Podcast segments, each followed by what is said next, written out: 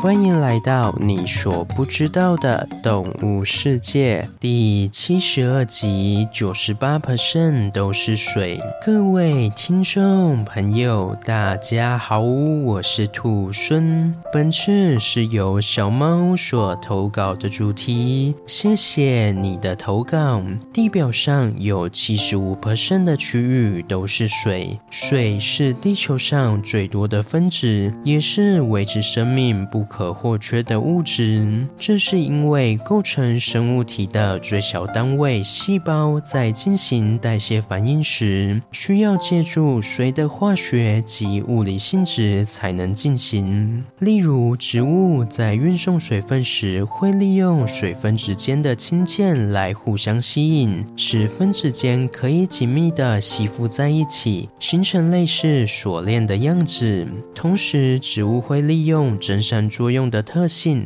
让水分子可以拥有一股向上的拉力，以此来达到运输水分的功能。另外，在生物体中，水更是一个强大的缓冲溶液。缓冲溶液简单来说，就是在该溶剂中加入一定量的酸和碱时，原本应该要有剧烈的 pH 值变化，但是该溶液具有阻碍或减缓 pH 值值变化的能力，因此在缓冲溶液中，pH 值不会产生剧烈的变化。而在身体中发生的许多生化反应，都会涉及到 pH 值的变化，且剧烈的 pH 值变化会破坏细胞中蛋白质的完整结构。为了使细胞的代谢得以进行，且蛋白质不被破坏，因此缓冲溶液对我们生物体来说是必须的。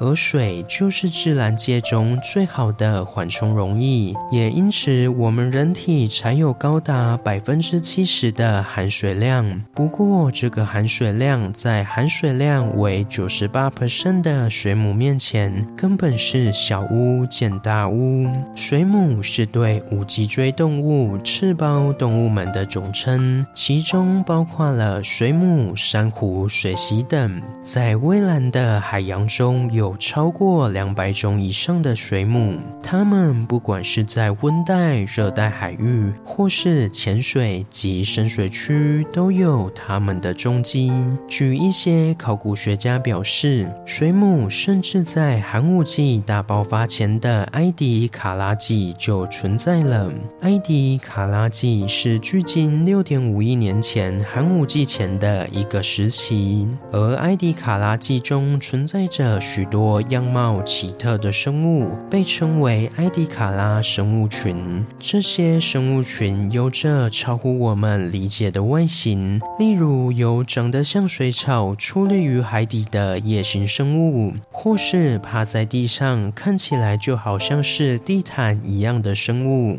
也有像是水母，或者说就是水母的生物。而埃迪卡拉纪最早是有一位澳洲的地质学家斯普里格在一九四六年时在南澳洲的埃迪卡拉山上发现的，因此就得名为埃迪卡拉生物群。另外，兔孙觉得这些埃迪卡拉生物真的是非常的特别，有兴趣的朋友不妨可以上网搜寻一下，一定会颠覆你的三观哦。再来说回水母，水母在分类上可以分为水螅纲与波水母纲，但几乎所有的水母都会有着两种形态，分别是水螅型与水母型，而这两种形态通常会在有性生殖及无性生殖间做交替。然而，不管是水螅型还是水母型的水母，都给人一种弱不禁风的脆弱感。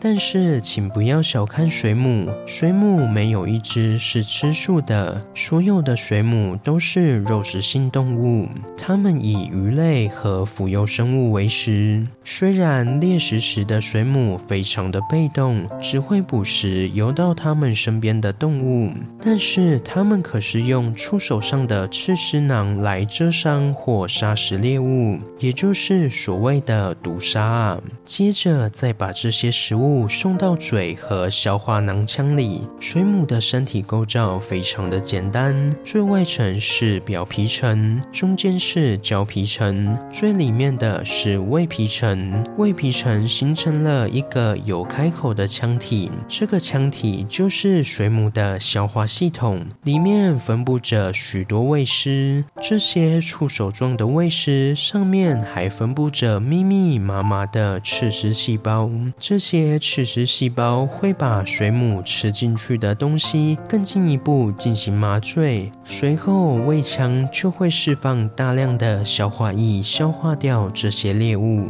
为水母提供养分。另外，大部分的水母几乎是透明的，让人难以发现，因此往往被它的触手蛰伤时已经为时已晚了。但是也有些水母反其道而行，在较深的海域，因为几乎没有光线照下来，因此生活在这一带的水母会利用荧光蛋白来发光，借此吸引猎物过来。此外，在这些毒杀专家中最鹤立鸡群的要数箱型水母了。箱型水母毒液中最致命的成分就是可以对细胞膜打洞的穿孔蛋白。这些穿孔蛋白会对红血球下手，对它们打洞，使其破裂。而红血球破裂后，不只会让血液运送氧气的能力下降或是丧失，同时在破裂时还会流出钾元素。这些钾会造成心血管系统崩溃，使接触者死亡。而人类要是被这种毒素碰到，也只要短短两分钟就会驾鹤西归了。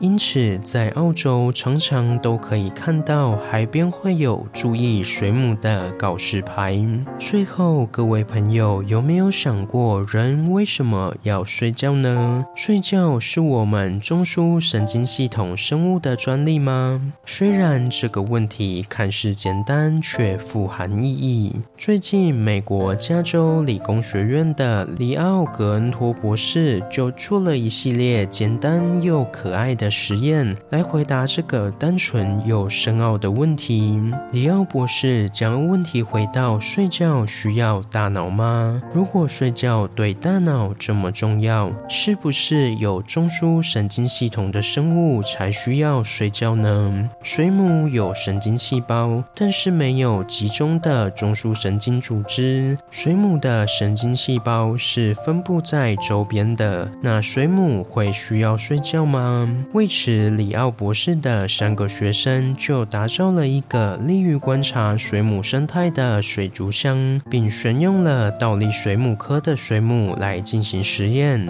倒立水母科这类的水母，人如其名，比起随波逐流，它们更喜欢把自己倒挂悬浮在海中。这样稳定的性格，也让一些藻类可以在它们身上行光合作用，并形成共生关系。另外，倒立水母还有一个特征，就是它们吐出的水流非常有规律，大约一秒钟吐一次。倒立水母透过推动水流流动，可以让食物源源不断地过来，或是排出代谢物等行为，可说是维持生命机能重要的行为模式。然而，这个吐水的行为刚好就可以用来当做判断水母是否在睡觉的依据。虽然睡觉的定义可以复杂到由脑波变化来判断。但是也可以简单一点，从行为模式的改变来得知。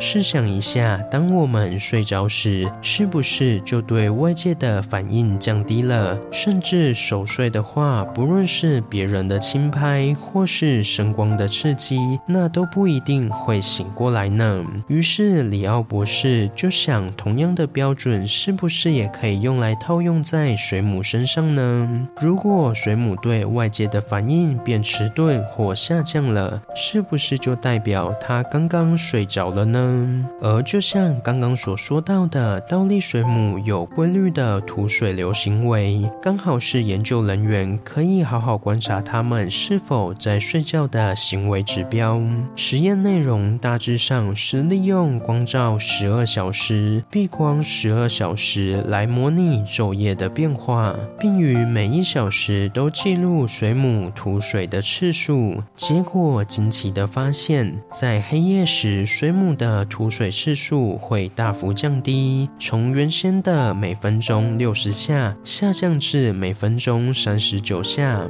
不过，这样就要说水母睡着了，科学界是不会接受的。为此，实验人员更进一步将水母移动到它不喜欢的位置。水母喜欢倒吊在水面附近，但是实验却刻意将水母从水面拉到水底，观察它从水底游回水面附近所需要的时间。结果发现，若是在黑夜的环境中，水母要游回原本的位置，时间会变长，同时还会出现跌跌撞撞，就好像是刚睡醒的样子。而且，如果刻意的在夜晚一直惊动水母，剥夺它们的睡眠时间，在隔天，水母就会利用白天来进行补眠。这样就暗示着水母产生睡觉的行为，并不是受到夜晚没有光线的影响，而是它真的需要类似睡眠的行为。虽然这项实验不能完全证明水母就是睡着了，但是无疑对睡眠是中枢神经生物的专利狠狠打了一巴掌。好了，今天的故事就分享到这边喽。对水母有什么其他的想法？欢迎在底下留言。如果喜欢我的节目，也欢迎追踪订阅及分享给身边对动物、自然有兴趣的朋友吧。最后，想要鼓励兔猻的话，可以到 Apple Podcast 上给兔猻五星评价，或是点开赞助页面给予兔猻小额的回馈。回馈的金额一部分也会捐给相关的动物福利机构哦。这样一来，除了可以鼓励兔孙外，还可以做善事哦。那我是兔孙，我们下次见，拜拜。下集预告：芭蕾舞。